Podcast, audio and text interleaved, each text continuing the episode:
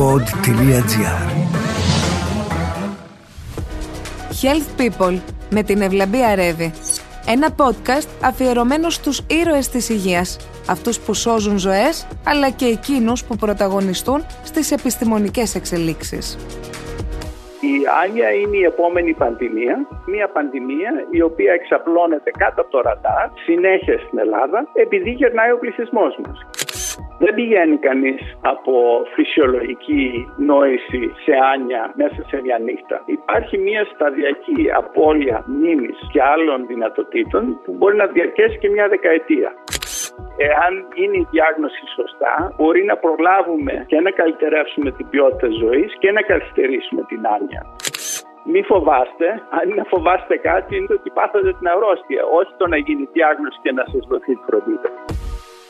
Ο Σεπτέμβριος είναι ένας μήνας που θεωρεί το μήνας κατά της νόσου Αλτσχάιμερ.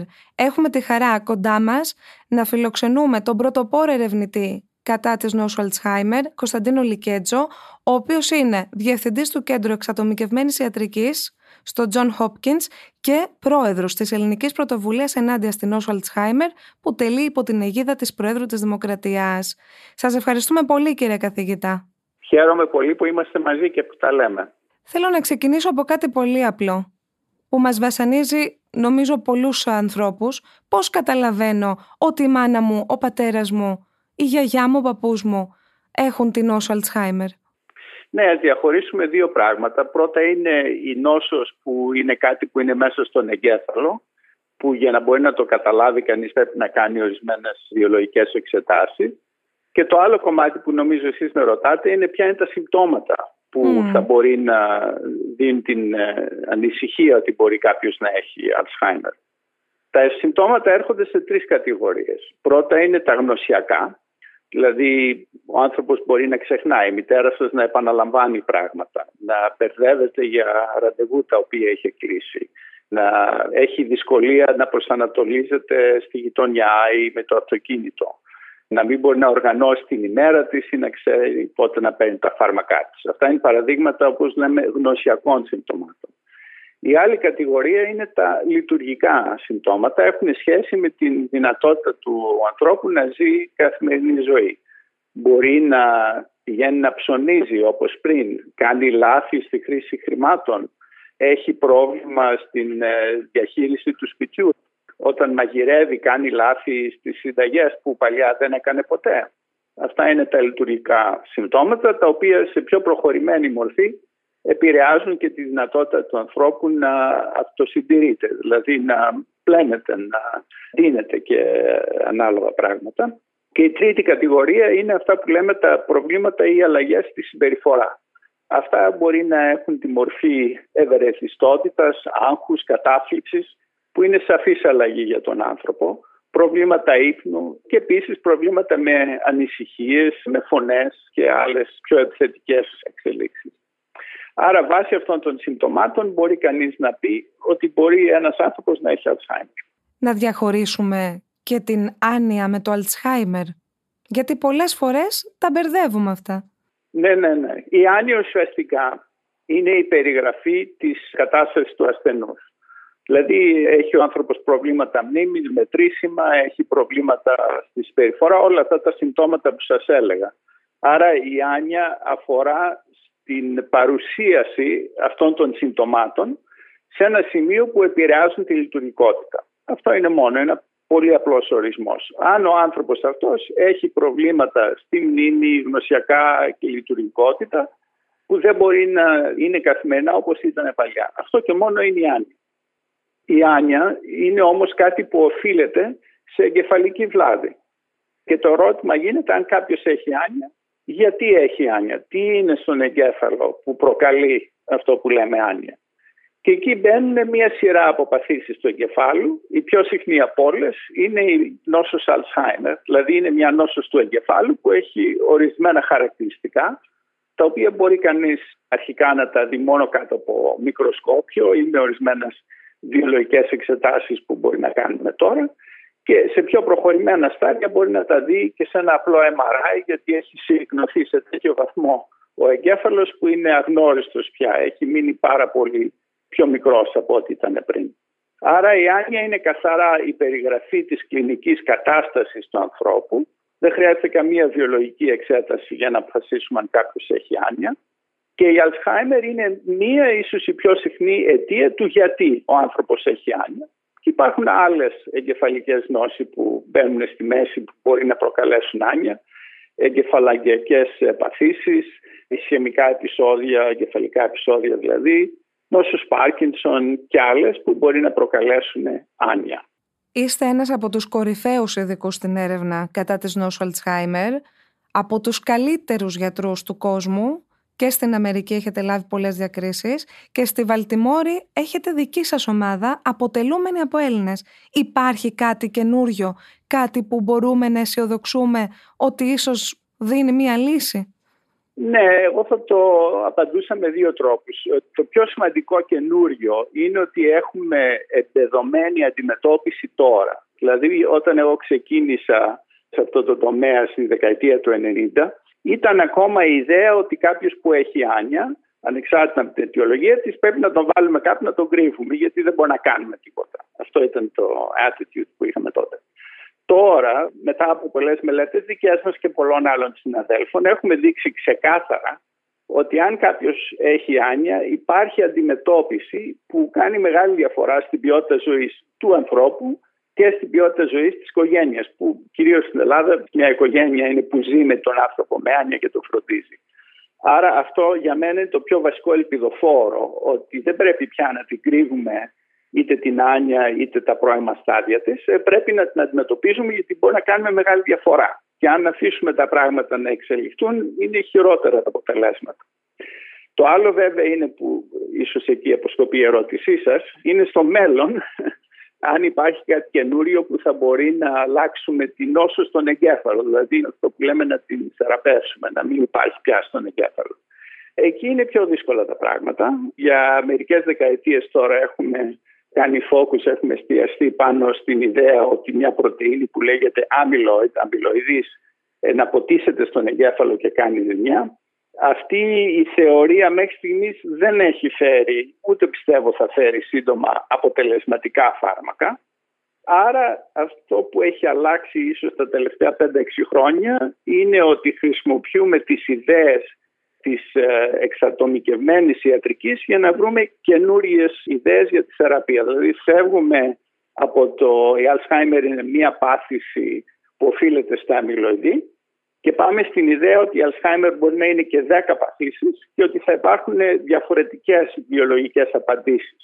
Μπορεί να είναι συνδυασμοί φαρμάκων, μπορεί να είναι διάφορα άλλα πράγματα. Για παράδειγμα, πείτε ότι η μία μορφή φαίνεται να έχει σχέση με το inflammation. Δεν είμαι σίγουρος πώς λέγεται αυτή η λέξη στα ελληνικά. Και εκεί μπορεί να χρησιμοποιηθούν τα, τα inflammatories. Αντιφλεγμονώδη δηλαδή, δηλαδή, λέτε ότι είναι μια φλεγμονή. Αντιφλεγμονώδη φάρμακα, ναι. Ότι στην φλεγμονώδη μορφή, ας την πούμε, μπορεί να χρησιμοποιηθούν αντιφλεγμονώδη φάρμακα. Και αυτό να αφορά σε ένα υποπληθυσμό ανθρώπων με Alzheimer που μπορεί να είναι, αυτό λέω υποθετικά τώρα, το 20%.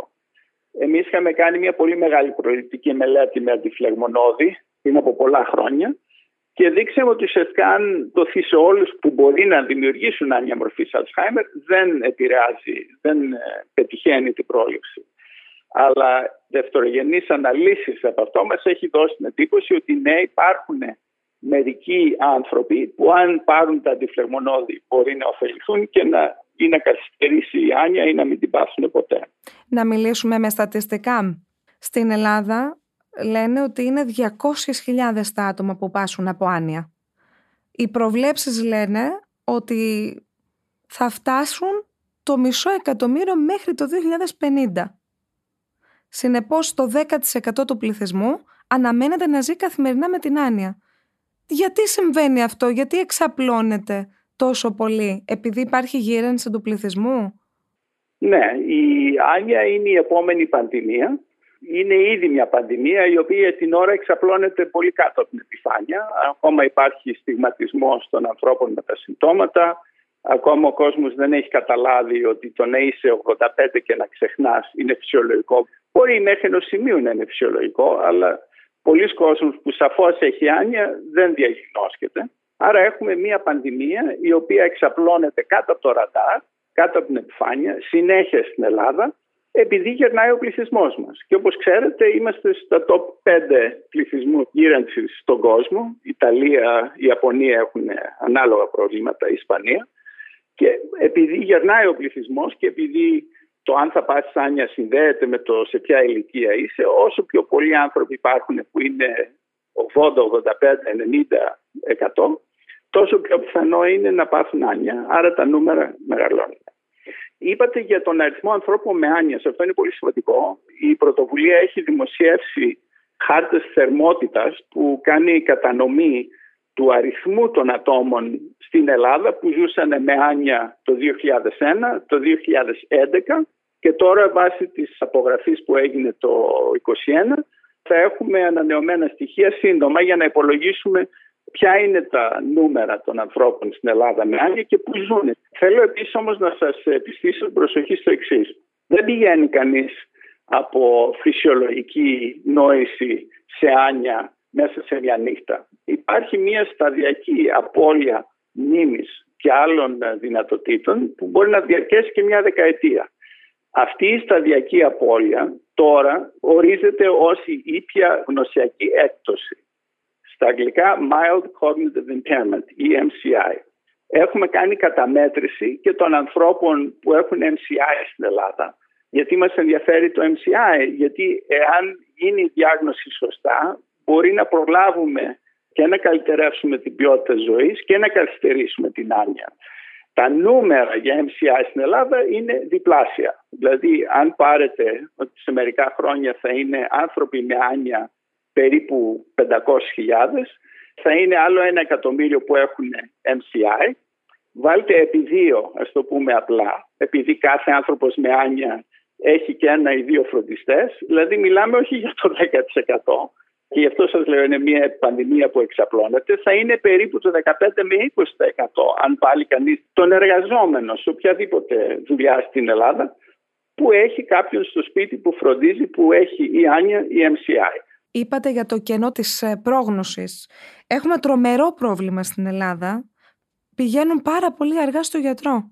Έχετε απόλυτο δίκιο. Ο κόσμος, ιδιαίτερα η γενιά τώρα που είναι σε αυτές τις μεγάλες ηλικίες, φοβάται.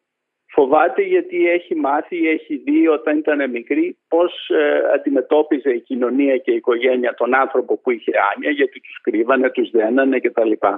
Άρα έχουμε μια γενιά τώρα που είναι 80, 85, 90 στην Ελλάδα που πάρα πολύ φοβούνται. Το βλέπω και στην οικογένειά μου. Έχω δύο μέλη στην οικογένειά μου πιο γενικά στην Ελλάδα που έχουν είτε η διαγνωστική έκπτωση είτε άνια και πήρε πολύ καιρό να τους πείσουμε αυτούς τους ανθρώπους στην οικογένειά μου επαναλαμβάνω να πάνε να γίνει διάγνωση και η φροντίδα. Όταν μπήκανε προς και η φροντίδα και η αντιμετώπιση έκανε μεγάλη διαφορά. Αλλά πήρε πολλή δουλειά. Πόσο μάλλον λοιπόν για τον ε, γενικό κόσμο που δεν έχει αυτή την εμπειρία και που φοβάται. Πρέπει με τη βοήθειά σας και με τη βοήθεια άλλων να βρούμε τρόπο να περάσουμε αυτό το ελπιδοφόρο μήνυμα μη φοβάστε, αν είναι να φοβάστε κάτι, είναι να φοβάστε ότι πάθατε την αρρώστια, όχι το να γίνει διάγνωση και να σας δοθεί βοήθεια.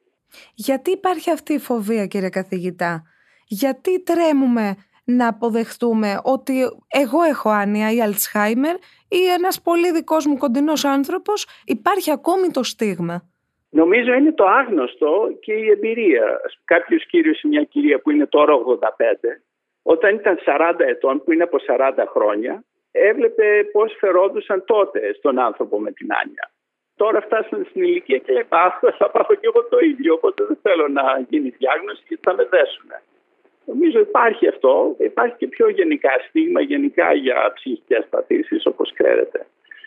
Και πάλι με τη βοήθειά σας και άλλων που ε, μπορεί να μεταφέρουν το μήνυμα στον κόσμο χρειάζεται κάποια στιγμή να αρχίσουμε να ξεπερνάμε αυτό το πρόβλημα και να λέμε αυτή είναι μια αρρώστια του εγκεφάλου.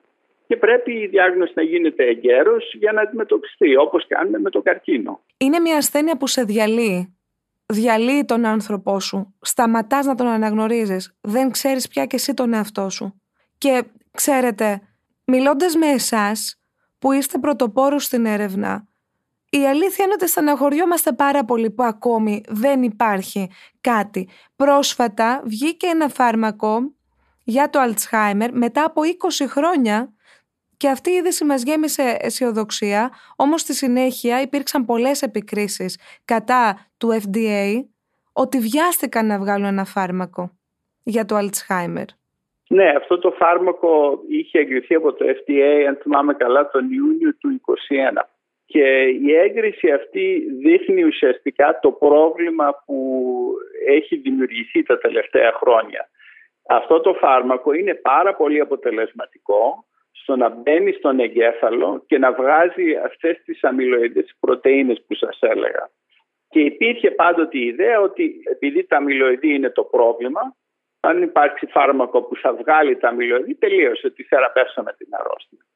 Αυτό όμως που μάθαμε με αυτό το φάρμακο και άλλα είναι ότι δεν βοηθάει τους ανθρώπους κλινικά και συμπτωματικά. Δηλαδή φεύγουν τα αμυλοειδή και η κλινική εικόνα συνεχίζει. Ο εγκέφαλος συνεχίζει να εκφυλίζεται. Άρα μπορεί να υπάρχει έτσι πάρα πολύ μηδαμινή επίπτωση. Δηλαδή αυτό το φάρμακο βοηθάει ένα 2% να καθυστερήσει, αλλά έχει κόστος αυτό το φάρμακο και δεν μιλάω για το οικονομικό κόστος, είναι οι κίνδυνοι που υπάρχουν με τη χρήση αυτού του φαρμάκου που έχουν σχέση με εγκεφαλικά και άλλα αποτελέσματα στον εγκέφαλο. Νομίζω αυτή η εμπειρία με αυτό το φάρμακο μας έδειξε ότι πρέπει να διευρύνουμε τους ορίζοντές μας και να μην σκεφτόμαστε πια μόνο τα αμυλοειδή, να σκεφτόμαστε με την εξαρτοημικευμένη ιατρική Ποιος είναι ο υποπληθυσμός των ανθρώπων που αυτό το φάρμακο βοηθάει, μπορεί να είναι το 1-10%.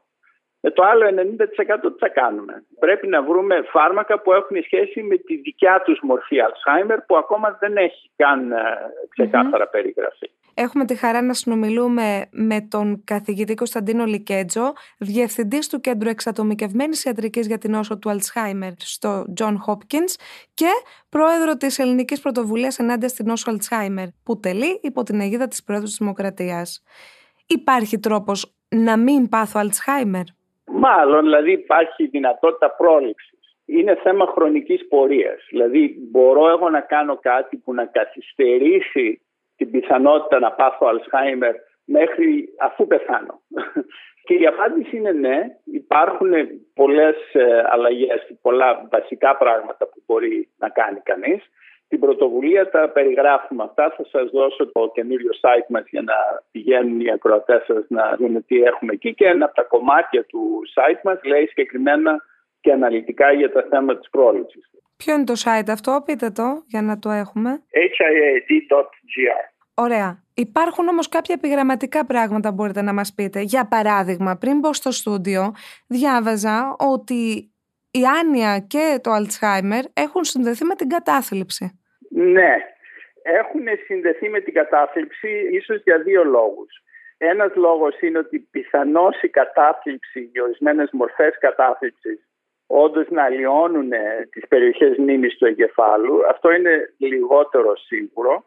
Το πιο πιθανό από όλα είναι ότι η νόσος Alzheimer που ξεκινάει στον εγκέφαλο ίσως και μία ή δύο δεκαετίες πριν τα προβλήματα με τη σκέψη και τη μνήμη που λέγαμε, αλλά μπορεί όντως να ξεκινάει σε μερικούς ανθρώπους με συμπτώματα κατάφυξης. Δηλαδή, αντί να σκεφτόμαστε την Alzheimer σαν αρρώστια που πλήττει τη μνήμη, μπορεί να τη σκεφτούμε ότι σε μερικές περιπτώσεις πλήττει τη διάθεση και δημιουργεί κατάφυξη. Και άρα αυτός ο οποίος στα 70 του ξεκινάει μια κατάφυξη που δεν είχε ποτέ στη ζωή του, μπορεί όντως στον εγκέφαλο να έχει Alzheimer.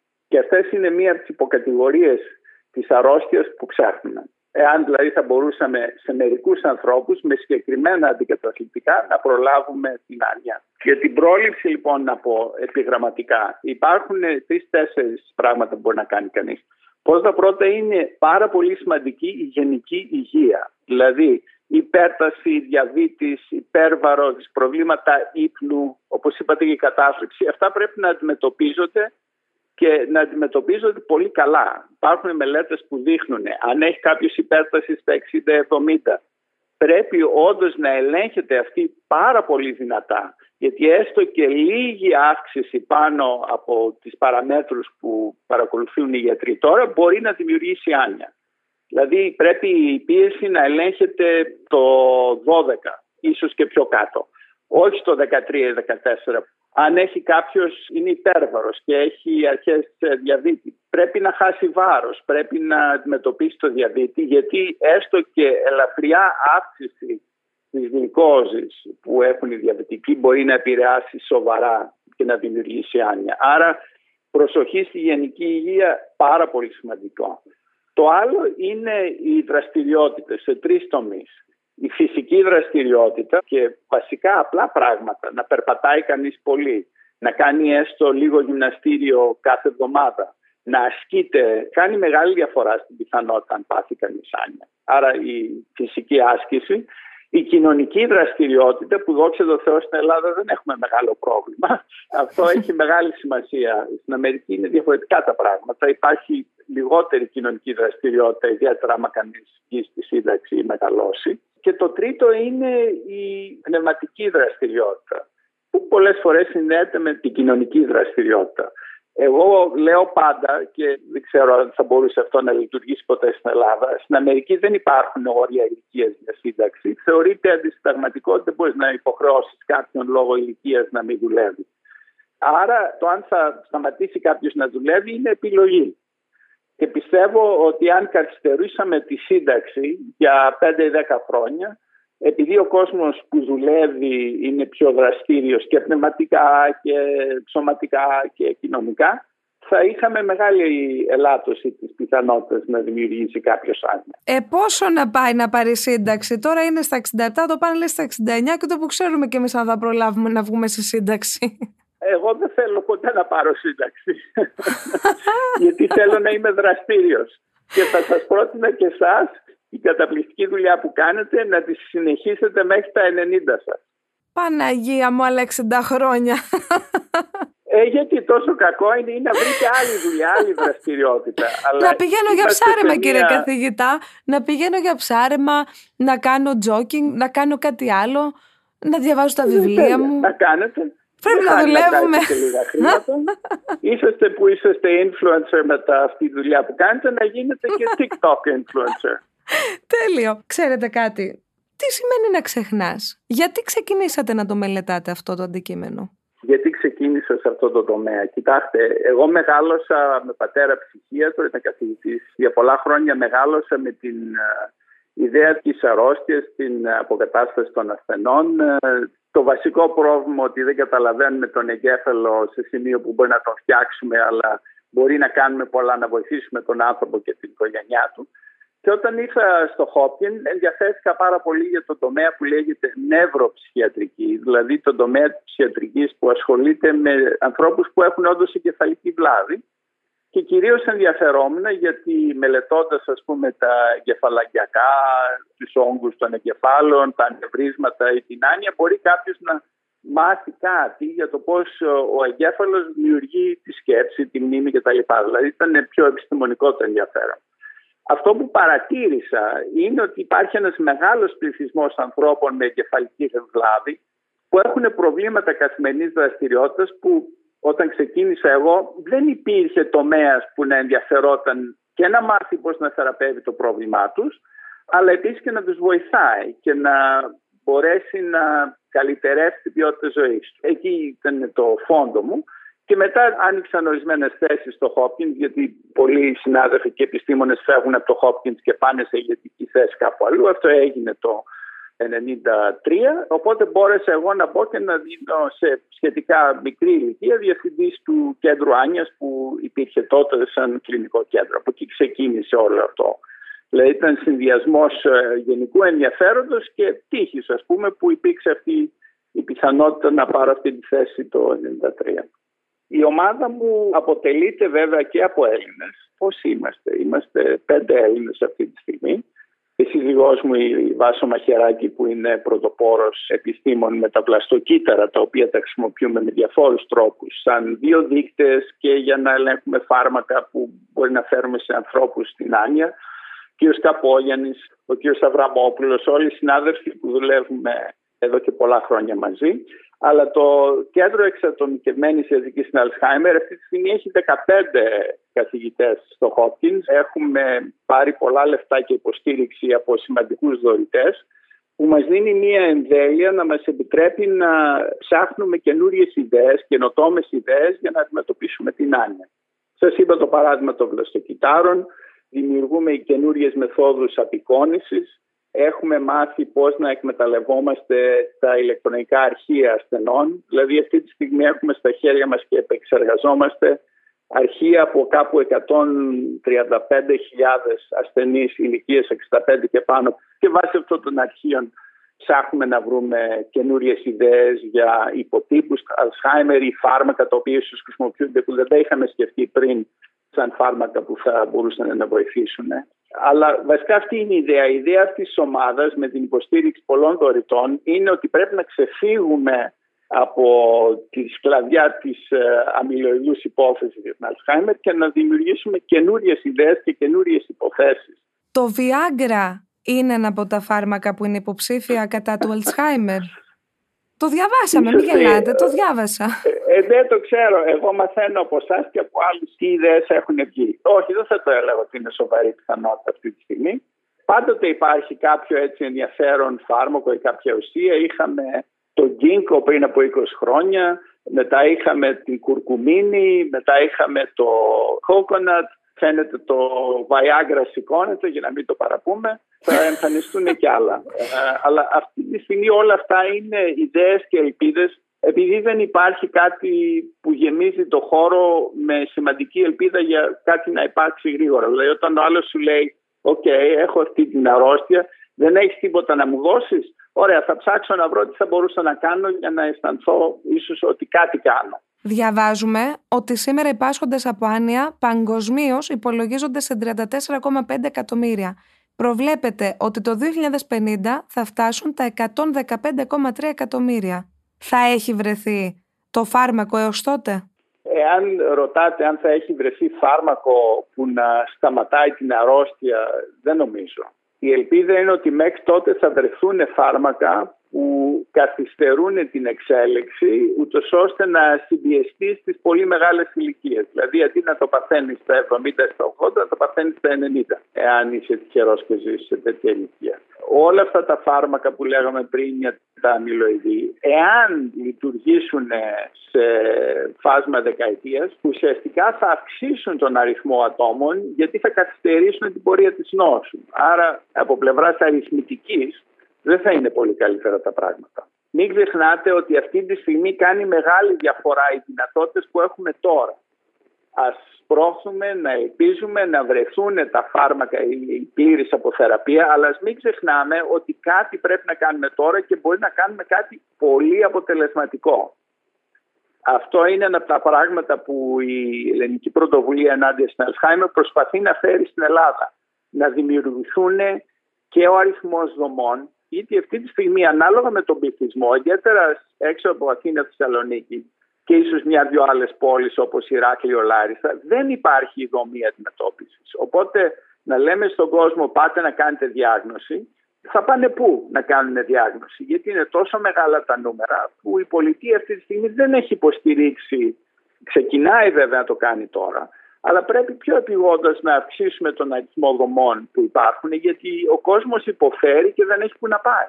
Έχετε πει σε συνέντευξή σας ότι ένα καλό στη χώρα μας είναι το γεγονός ότι τέτοιους ασθενείς τους χειρίζεται η οικογένεια.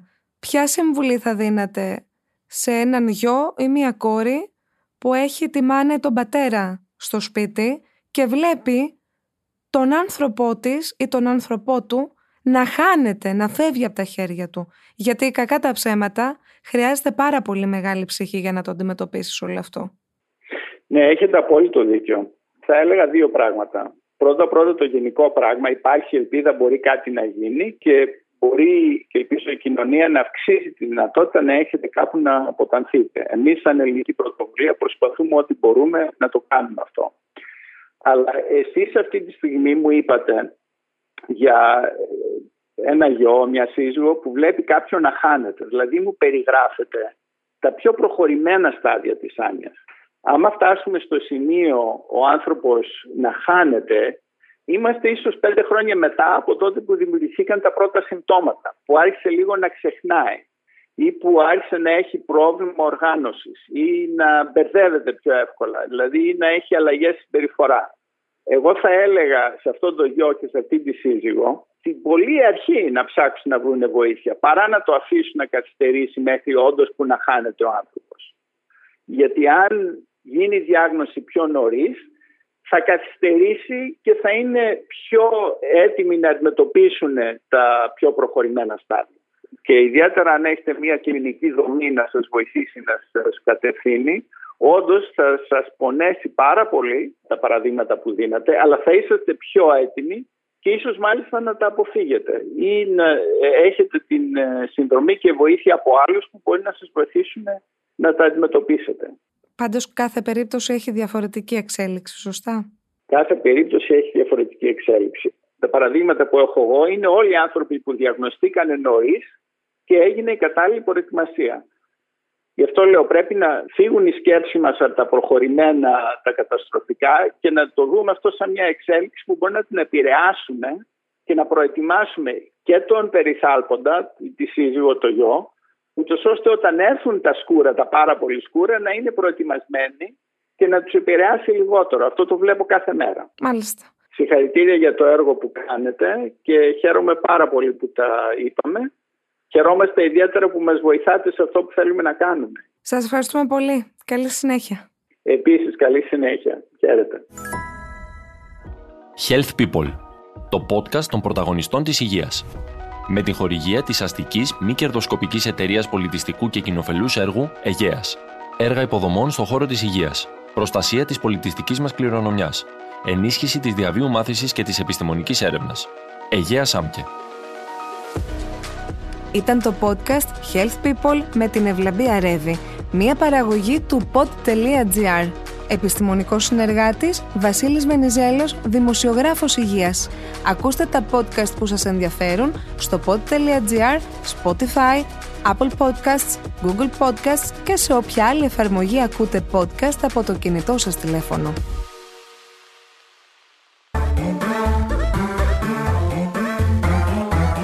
pod.gr. Το καλό να ακούγεται.